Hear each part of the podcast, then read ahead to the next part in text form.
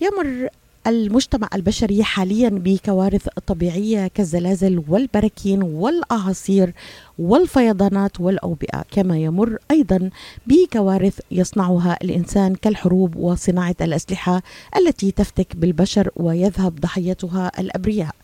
يبدو أن الكوارث الطبيعية المدمرة التي تشهدها العديد من المناطق حول العالم تؤدي إلى تشرد عدد كبير من الناس يفوق بثلاثة مرات العدد الذي يتشرد بسبب الحروب والنزاعات. في ظل كل هذه الظروف العصيبة تظل التحديات تواجه العمل الإنساني بسبب ربما أحد أهم الأسباب نقص الأموال وعدم التمكن من إيصال المساعدات على الأرض. على الرغم من ذلك عملت منظمة الحياة للإغاثة والتنمية Life for Relief and Development على صناعة الابتسامة والأمل للمحتاجين والمتضررين وبذلك وبذلت الكثير من الجهود بتفان وصدق على مدار 30 عاما لتحصل وبجدارة على المركز الثالث كأفضل مؤسسة إغاثية في أمريكا. ينضم إلينا الآن المنسق لبرامج الإغاثة والمتحدث باسم منظمة الحياة للإغاثة والتنمية الأستاذ عمر الريدي. ينضم إلينا لنحاوره عن الكوارث الطبيعية التي هزت العالم وكان لها تداعيات كثيرة على الأرض. وأيضا مشاريع كثيرة كان كانت في جولة آه، كبيرة للأستاذ عمر الريدي الذي عاد مؤخرا بعد طول غياب إلى الولايات المتحدة الأمريكية. بعد فاصل للإعلان نكون مباشرة في لقاء مع الأستاذ عمر الريدي الذي انضم إلينا مباشرة. بين الأنقاض وركام الأبنية داخل خيمة شيدت على عجل بجانب سرير في مشفى ميداني. كانت منظمة الحياة للإغاثة والتنمية من أول الواصلين لمساعدة ضحايا زلزال تركيا وسوريا. وفي الذكرى الثلاثين على تأسيسها ما زالت تساعد ضحايا الزلزال والمتضررين من الكوارث الطبيعية في 36 بلدا حول العالم دون تمييز بين عرق أو جنس أو دين ودون اقتطاع أي رسوم إدارية على تبرعات الاستجابة الطارئة. تبرع الآن لتبث الأمل في حياة كثير من المتضررين والمحتاجين من خلال منظمة الحياة للإغاثة والتنمية التي تم اختيارها من أفضل تسعة مؤسسات خيرية حول العالم لعام 2022 تبرعوا الآن على الرقم 1-800-827 3543 أو زوروا موقعهم الإلكتروني لمزيد من المعلومات على www.lifeusa.org Life for Relief and Development حيثما توجد الحياة يوجد الأمل. مرحبا بك أستاذ عمر وعودة آه، الحمد لله بسلامة إلى أرض الولايات المتحدة الأمريكية بعد رحلة طويلة. يعني بنقول لك الحمد لله على السلامة. أهلا وسهلا فيك. أهلا وسهلا بحضرتك أستاذة ليلى. آه، حقيقه يعني أنا سعيد مرة أخرى بتواجدي معك ومع مستمعين حضرتك الكرام. بالفعل كما أشرتي كانت الرحلة المرتب لها الذهاب لتنفيذ مشروع الأضحية في عدد من عدة بلدان. وكذلك زيارة سريعة إلى مكتبنا باليمن والاطلاع على على الأوضاع هناك. ولكن تشاء الاقدار وتأتي الكوارث الطبيعية التي أشرت إليها في بداية الحديث. وبالتالي كان لزاما علينا كوننا نعمل في هذا المجال مجال العمل الإنساني. أن نكمل الرحلة ونتوجه إلى المغرب وبعد ذلك آه، نحاول ونرتب الأوضاع لليبيا. وبفضل الله تعالى يعني آه، آه، بدأنا العمل هناك وما زالت فرق لايف التنفيذية تمارس العمل. ولكن كان هذا قدر الله أن نخرج في رحلة المقدر لها ثلاث أسابيع ولكن نعود بعد ثلاثة أشهر. يعني يعني بنقول لك أنتم الجنود الحقيقيون على الأرض في ظل آه، ما ما تشهده يعني الأرض من غضب. يعني نلاحظ يعني هذه البراكين الأعاصير الزلازل الكوارث الطبيعية إضافة إلى ما نصنعه نحن البشر من نزاعات مسلحة وكأن يعني آه، آه، يعني نحتاج إلى وقفه أستاذ عمر. يعني نشاهد ما يحدث على أرضنا نشاهد من من تدمير للمناخ نشاهد من تدمير للبيئة نشاهد كل هذه الكوارث التي نشهدها. خليني أسألك بداية أستاذ عمر بكل ما ما شاهدته على الأرض أنا تابعت فيديوهات كثيرة لكم آه، في في ليبيا وفي المغرب وغيرها من المناطق التي آه، آه، كنتم فعلا على الأرض متواجدين مع المتضررين. ما هي التحديات التي تواجه الفرق الإغاثية اليوم بشكل عام؟ هي أستاذة ليلى التحديات كبيرة جدا جدا جدا وكلما زادت الخبرات للعاملين في هذا المجال وكذلك كلما زادت الثقة وكلما زادت دائرة العلاقات للمؤسسات كلما يسهل الوضع. فدعيني أقسمها لك إلى إلى تحديات على على مرحلتين مختلفتين. المرحلة الأولى وهي مرحلة الاستعداد للطارئ. يعني حدثت عاصفة حدث زلزال حدث بركان ايا كان نوع الكارثة. فهنا هي كيفية استعداد المؤسسة وكذلك استعداد فريق العمل للاستجابة السريعة لهذا الطارئ. فهذا نوع من أنواع التحديات والذي أنا يعني أظن أن مؤسسة لايف كونها 30 عاما مع فرق تنفيذية لها أبداع وخبرة في هذا المجال. يتبقى الجزء الآخر وهو الوصول. بعض ال... قد يكون عندك استعداد ولكن هناك بعض ال... يعني إذا أعطي مثال الآن على ليبيا. آه الوصول إلى ليبيا كان من الأمور المزعجة والتحديات التي حاولنا من عدة أماكن. كما حدث في النزاع الأخير في السودان. كان الوصول إلى داخل السودان لنا فيه تحديات كبيرة. هنا نأخذ كمؤسسات أو أو دعيني أتكلم عن لايف كوني كوني مدير المشروعات في لايف بتعمل على عدة مجالات بتعمل على التنسيق الحكومي باعلى بأعلى مستوياته للمحاولة الدخول في هذا الشكل. وكذلك في كل الدول المحيطة بالدولة التي بها مشكلة فعلى سبيل المثال إذا تكلمنا على ليبيا كنا نحاول الدخول من مصر وكذلك نأتي ب special permission أن ندخل طائرين من لندن. وهو ما حدث بالفعل بفضل الله. في السودان حاولنا الدخول كذلك إما طائرين عن طريق السودان أو الدخول من مصر فتحاول الدخول بأي شكل من الأشكال وكذلك الوصول إلى بعض الفرق المحلية. حتى في إطار الزمني الذي نأخذه للترتيب إلى الدخول إلى هذه الأماكن نبدأ مباشرة بتدريب الفرق المحلية والمتطوعين حتى لا نتأخر فور الوصول. فهذا كان نوع آخر من أنواع التحديات. النوع الثالث دعني أتوقف معك هنا على نقطة هامة جدا أشرت إليها أستاذ عمر. يعني هذه الكفاءة هذه هذا التدريب هذا التعامل الحكومي يحتاج إلى وقت طويل. يعني أنتم لكم في العمل الإغاثي أكثر من 30 عام. صنفتم كثالث مؤسسة إغاثية في الكفاءة والقدرة والتميز على مستوى الولايات المتحدة الأمريكية. هذا التصنيف أتى من منظمة أمريكية. فسؤالي هنا يرتكز إلى البعض من جاليتنا يعني. هذا التنسيق أستاذ عمر لا يعرفه البعض. يعني نحن نتبرع أحيانا. نتبرع بشكل عام إلى على عدد من المنظمات الإغاثية. أعطيك مثال بسيط يعني. في الكوارث ينادي البعض بتقديم التبرعات. لكن أين تذهب هذه التبرعات؟ هذه نقطة كثيرة لا يقف عندها المتبرع الكريم. نحن أصحاب نوايا حسنة. نحن نتابع نشاهد نتأثر نتعاطف مشاهد كارثيه ونود أن نتبرع لكن لكن لا يعرف المتبرع أن هناك آليات وسبل يجب أن يتأكد بها أن هذا التبرع سيصل سيصل. هذه نقطة هامة أقف عندها وبشدة خاصة في الكوارث الأخيرة أستاذ عمر. تابعت العديد من حملات إعلانية لجمع تبرعات. رجاء رجاء أن أن توضح هذه النقطة للم للم للمستمع. هذا سؤال ونقطة محورية وهامة جدا. سأستسمح حضرتك أن أطيل قليلا في هذه تفضل النقطة لأني تفضل. سأريد أن أن أجاوب عليها. كوني متبرع وهذا أنا كنت أفكر يعني قبل سبحان الله قبل قبل عدة أشهر في كتابة كتاب عن هذا الموضوع. كيفية التأكد كمتبرع إلى وصول التبرع إلى مؤسسة ذو ثقة فسأعطي لك إجابة كوني متبرع وسأعطي لك إجابة كوني منفذ. وكما أشرت سأتكلم تحديدا على الكوارث النهائية أو ال ال ال التي حدثت أخيرا وهي زلزال المغرب وفيضانات ليبيا. إذا أنا متبرع وأتابع العمل فبالتالي أنا سأقدم جزء بسيط، أنا سأقول لك حقيقه سأقدم جزء بسيط كتبرع حتى أرى وأتأكد من وصول هذه المؤسسة إلى هذا المكان. فكما أقول هناك دائما تحديات إلى الوصول والتأكد أني سأصل إلى هذا المكان. فبمجرد وصول المؤسسات وهو ده وهو ما حدث معنا في المغرب، كانت أمور المغرب ميسرة بشكل كبير جدا، فبالتالي وصلت الفرقة التنفيذية وبالمناسبة عندما كنت أتكلم على الخبرات ما فعلته لايف هو نقلت الفريق التنفيذي الذي تعامل مع زلزال تركيا وسوريا إلى المغرب وذلك حتى نستفيد بكل الخبرات التي حدثت في هذا العام في شهر فبراير أثناء استجابتنا لزلزال تركيا وسوريا على جميع المستويات على مستوى انتشال الجثث على مستوى مساعدة الأهالي على مستوى إنشاء المخيمات على مستوى تقديم المساعدات. فتم نقل الفريق التنفيذي إلى المغرب ووصلنا إلى مراكش وبدأنا في التعامل مع المؤسسات المحلية لإيجاد المتطوعين وإلى الوصول إلى الأماكن الجبلية لأن الزلزال الذي ضرب المغرب كان في أماكن جبلية.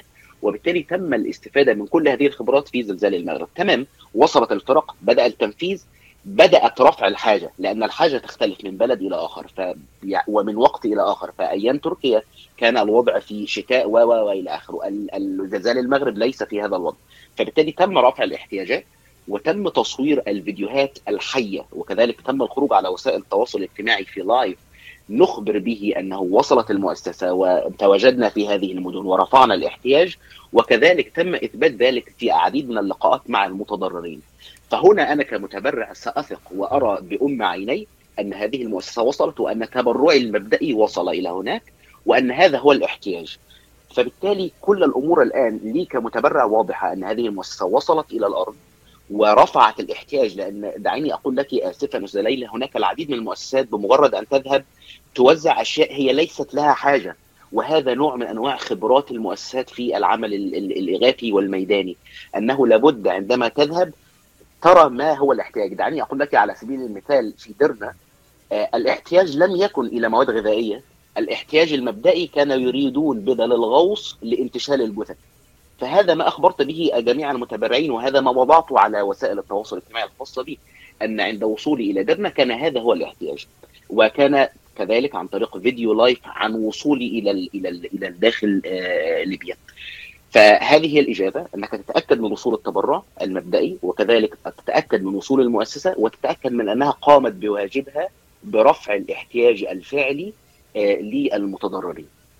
فهذه الثلاث نقاط الهامة قبل أن أعطي التبرع. طيب أعطيت التبرع لا تكامل الحق بعد ذلك أن تتابعه. بمعنى أنا وصلني اتصال قبل أسبوعين من أخت من المغرب الشقيق تقول أنا تبرعت إليكم ولكني أنا لا أرى فيديوهات لكم. فقلت لها طيب دعينا نتصل بأحد الفرق التنفيذيه هناك في الميدان. تواصلت مع أحد الشباب الذين يعملون مع المؤسسة. وأعطيت له الأخت التي من المغرب وبدأوا يتكلمون عن الأماكن وعن الجبال وعن المحافظات وعما تم تقديمه. أنا أنا في بعض الأوقات أنا دوري هنا كمدير المشروعات أنا منسق تاكدت من أن الفرق تعمل. هناك متبرع يريد أن يطمئن على تبرعه مباشرة أوصله بفريق العمل مباشرة. فبالتالي يصبح باطمئنان. وبعض المتبرعين وأظن لك لك أنت شاهدة أستاذة ليلى على هذا الموضوع بعض المتبرع يطلب الذهاب إلى بيت معين إلى خيمة معينة إلى مدينة معينة. أنا أتواصل مع فرق التنفيذية أسألها على إمكانية هذا. إذا تم التأكيد على هذا مباشرة تتحرك الفرق التنفيذية الخاصة بمؤسسة لايف فهذا حقيقة ما وددت أن أخبركم في هذه النقطة. والنقطة الأخرى على سبيل المثال في كذلك فيضانات ليبيا لم تعلن مؤسسة لايف عن استقبالها تبرعات خاصة بالفيضانات. إلا بعدما تم التأكد من أن الفرق التنفيذية وصلت إلى أرض الواقع وبعد ذلك بدأت حملة جمع تبرعات الخاصة بفيضانات ليبيا وهو ما يختلف عن زلزال المغرب لأن زلزال المغرب كان الوصول ميسر وكان الوصول صحيح. في البداية فبالتالي أعلنا فتأكد أنك من ال... يعني لا تتبرع إلى أي مؤسسة حتى تثبت لك وجودها في أرض الواقع وتقوم بالفعل في الاستجابة لهذا الطارئ أو هذا الحدث. أستاذ عمر يعني آآ آآ تعقيبا على ما قلته كشاهد عيان يعني عند حصول الزلزال في تركيا وسوريا تواصلت معك بشكل شخصي وفي عدد كبير من الحالات الإنسانية وقامت منظمة الحياة مشغور مشكورة عن طريقك بإرسال فرق الإنقاذ مباشرة وسلمت العديد من الخيم إلى تلك المواقع التي كانت حقيقة لا يصلها أحد. لم يصل نداؤها إلى أحد وتوجهت منظمة الحياة في الداخل السوري وأيضا في تركيا إلى العديد من تلك المواقع التي وجهت إليها بسبب ربما تواصلي الاعلامي الناس تتابع الناس ترى من يقوم بعمله من يقوم بدوره المجتمعي. الإعلام له دور مجتمعي كما ترى. هناك شراكة شراكة كما تعرف عذرا أستاذ عمر شراكة يجب أن تكون بين الإعلام و وبين العالم. عندما تقع هذه الكوارث لا نستطيع أن نقف مكتوفي الأيدي بل نساهم ونتضامن كإعلاميين وأيضا نوصل الأصوات. وكانت وكنت شاهدة عيان فقط للتوثيق في العديد من هذه الحالات. وكنت أنت أيضا آه، آه، يعني على رأس عملك في هذه الفرق وإرسال الفرق إلى آه، تلك المواقع. هذا فقط أستاذ عمر لأني في الحالات في الكوارث الإنسانية نلاحظ العديد ربما نحن يعني لا نخون أحد ولكن العديد من الحملات تبدأ وجمع التبرعات ولكن ويتعاطف الناس ولكن إلى أين؟ إلى أين يعني؟ لنكن واقعيين ونستمع إلى صوت العقل وعندما نحب أن أن أن نتعاطف ونقدم دعمنا في وأن نحولها إلى إغاثة مباشرة ننقذ بها أرواح الناس. يجب أن نعرف لمن نوصل تبرعنا. نحن لا آه، نزكي مؤسسة بعينها ولكن نقول ابحثوا آه، تفاعلوا استمعوا قوموا بدوركم. أيضا المجتمعي التبرع ولو كان دولار واحد ممكن أن ينقذ آه، أسرة بكاملها. كما أشرت أستاذ عمر يعني المآسي كبيرة. يعني كنتم في ليبيا. هذه المشاهد التي شاهدناها يعني لا توصف لا توصف حقيقة حجم المأساة كان أكبر بكثير مما أوصله الإعلام. آه، طيب أنا أنا سأعقب بداية على نقطة أستاذة ليلى ويعني أود من خلال إذاعتكم الكريمة أن أشير إليها. أنا أنا كرجل أعمل على على رأس هذه الفرق التنفيذية. تواصل معي بعض من الأقارب يريدون التبرع إلى المغرب وليبيا فكما أشرت قبلت منهم تبرعات المغرب هذا قبل تقريبا آه، آه، ثلاث أسابيع. وعندما طلبوا مني التبرع إلى ليبيا في هذا التوقيت أنا اخبرتهم إلى الآن لم تدخل مؤسسة لايف إلى ليبيا.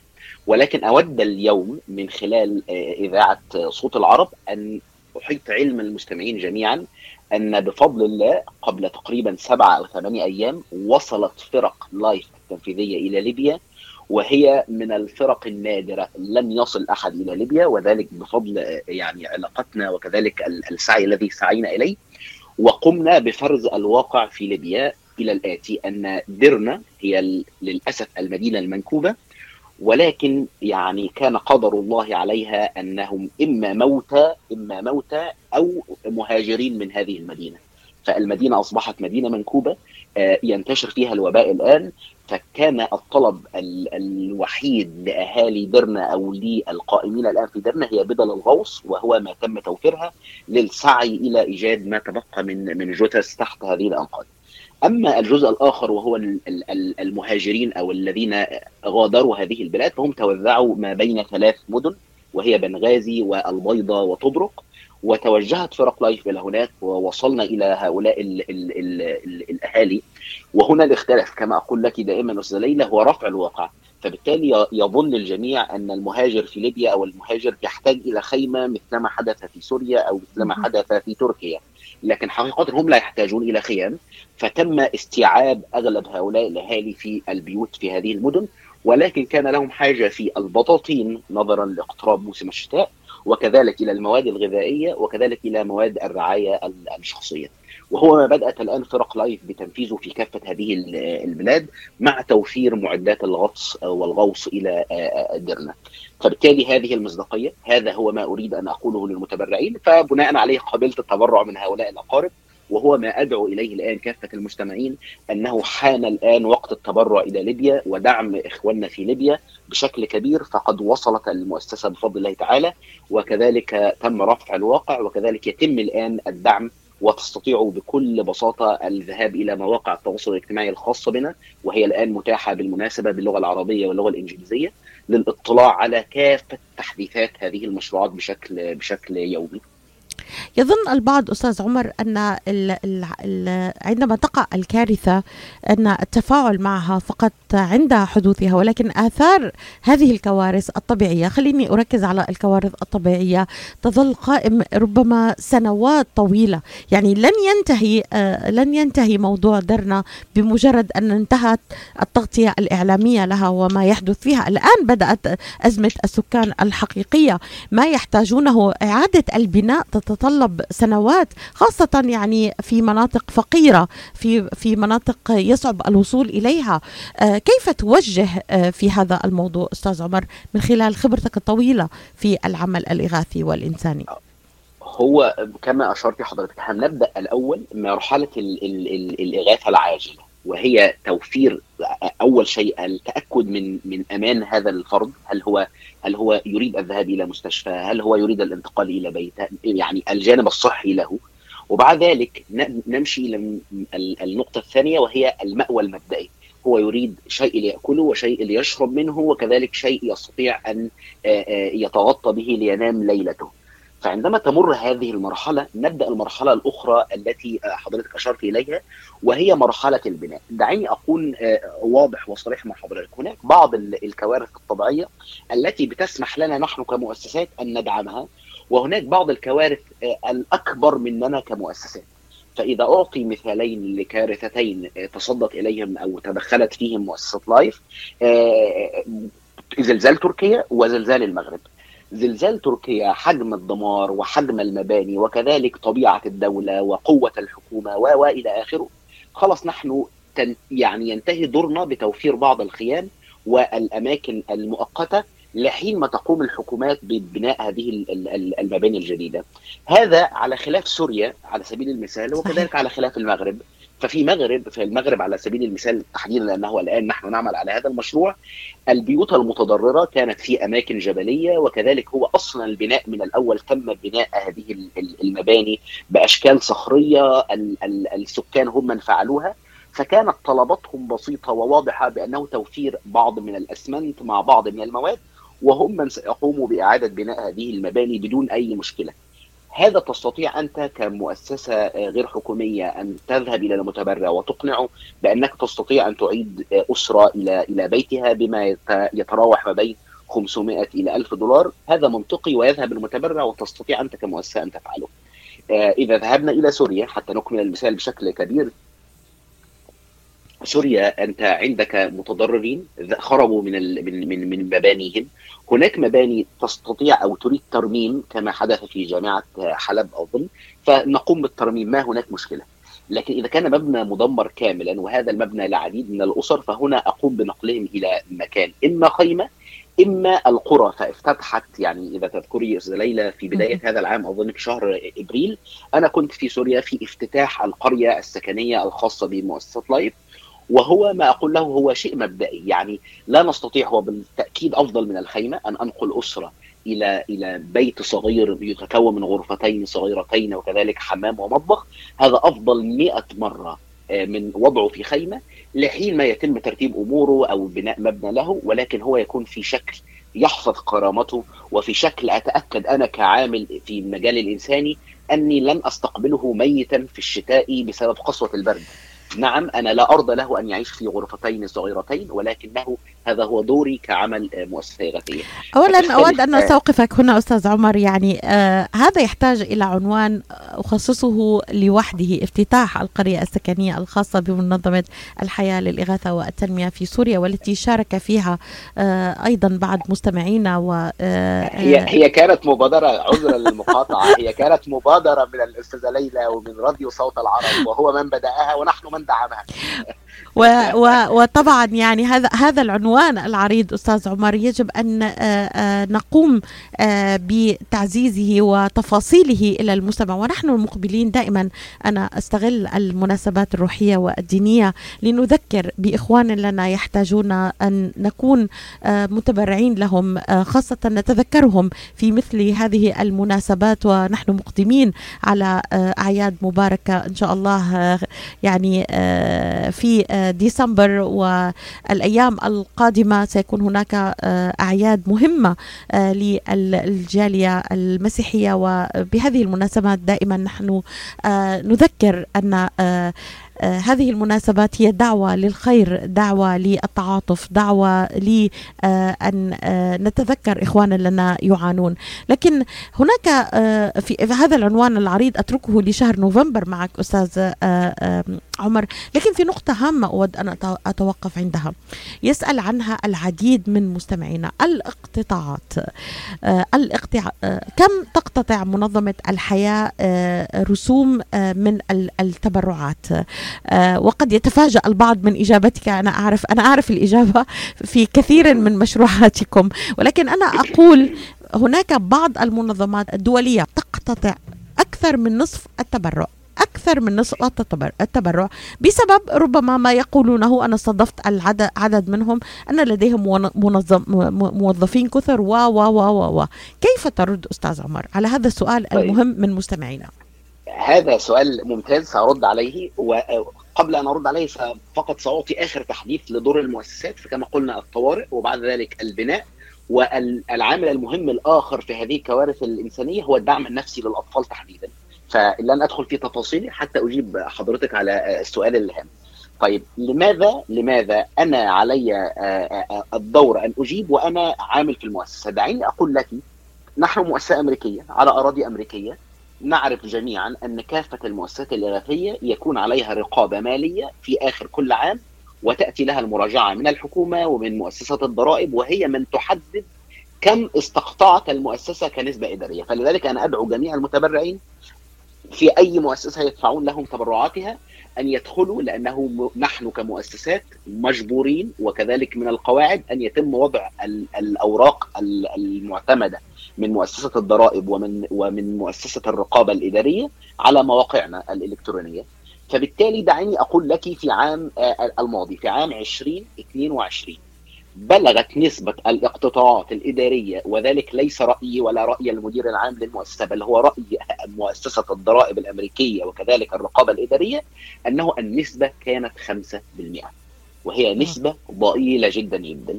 آه إذا أقول أنا إجابتي كرجل أعمل في هذا المجال نحن كذلك عندنا يعني دائما دائما نحن في بداية العمل نقول نحن ما بين 5 إلى 7% وكذلك أي طوارئ يعني الطوارئ والكوارث الطبيعية صفر بالمئة. نحن أعلناها جميعا كمديرين وكمسؤولين وكعاملين بالمؤسسة أن أي كوارث طبيعية حتى أثناء التخطيط للتنفيذ أن نسبة الاستقطاعات للكوارث صفر بالمئة. باقي المشروعات نحاول أن تتراوح ما بين 5 إلى 7% وهو ما أثبتته علينا بالنهاية ال IRS وكذلك الرقابة الإدارية وال auditors أنه في خلال عام 2022 كانت 5% وكذلك أقول على جميع المتبرعين في كافة المؤسسات فقط ادخل على الموقع الرسمي للمؤسسة التي تود التبرع عليها وادخل على هذه الفورمات الحكومية وكذلك سترى أن هذا رقم أنا لم اعطيه بل جاءت علي هيئة رقابية وراقبت كل معلوماتي وهي من أعطت هذا الرقم. في النهاية في النهاية أستاذ عمر يعني آه كمان أنا شاهد عيان على أن zero استقطاع آه في آه الكوارث الطبيعية وقد كنت شاهد أيضا عيان على هذا الموضوع. يعطيكم ألف عافية حقيقة يعني آه هذا هو هو هذا هو الدور الإنساني للإغاثة آه أن آه أن نعمل كما تعملون بجهد وتميز وبغض النظر عن المتاعب والمشاق ولكن الدور الأهم هو أن آه، أن نكون آه، في مكان الحاجة أن نكون فعلا آه، يعني نقدم ما أشرت إليه من دعم إغاثي في الطوارئ في البناء والدعم النفسي. في دقيقة أستاذ عمر أو دقيقة دقيقة ونصف من فضلك هل تشرح أهمية دعم النفسي أيضا بعد الكوارث؟ حقيقة آه، أنا يعني أنا بخبرتي في الميدان أعتبر أن هذا الطفل أو هذا الرجل أو هذه المرأة التي تعرضت إلى هذا القهر وهذا الظلم يعني لا نقول ظلم ولكن هو ظلم الطبيعة آه، تحتاج إلى دعم نفسي. هي أصبحوا كونهم كون الأيتام. تجلس مع أطفال سوريا أطفال تركيا آه، أطفال ليبيا وعندما يقول لك أنا تعطلت تحت المبنى عدة ساعات رأيت أمي كذا رأيت أبي كذا هو يحتاج إلى دعم نفسي ليتم دمجه في المجتمع مرة أخرى. منهم من أصبح يتيما منهم من أصبح معاقا منهم من أصبح معاقا ذهنيا لأنه رأى المهاول فهنا يتم ترتيب مباشرة فور الانتهاء من مرحلة دعمه الصحي وأصبح بصحة جيدة.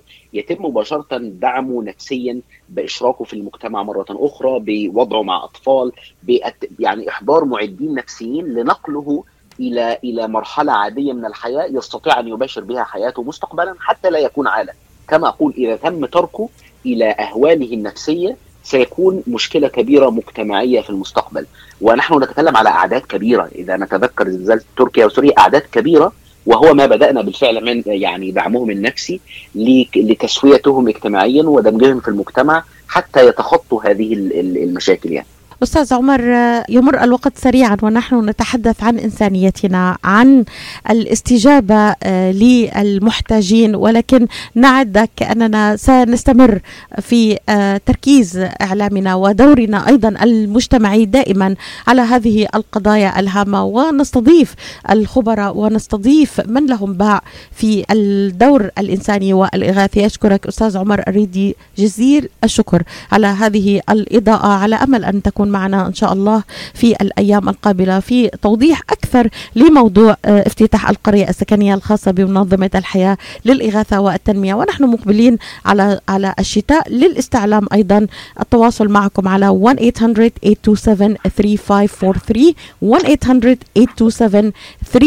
827 3543 1 800 827 3543 أو الدخول على الموقع الإلكتروني lifeforrelief.org أشكرك جزيل الشكر أستاذ عمر. إلى اللقاء. شكرا شكرا جزيلا السلام عليكم.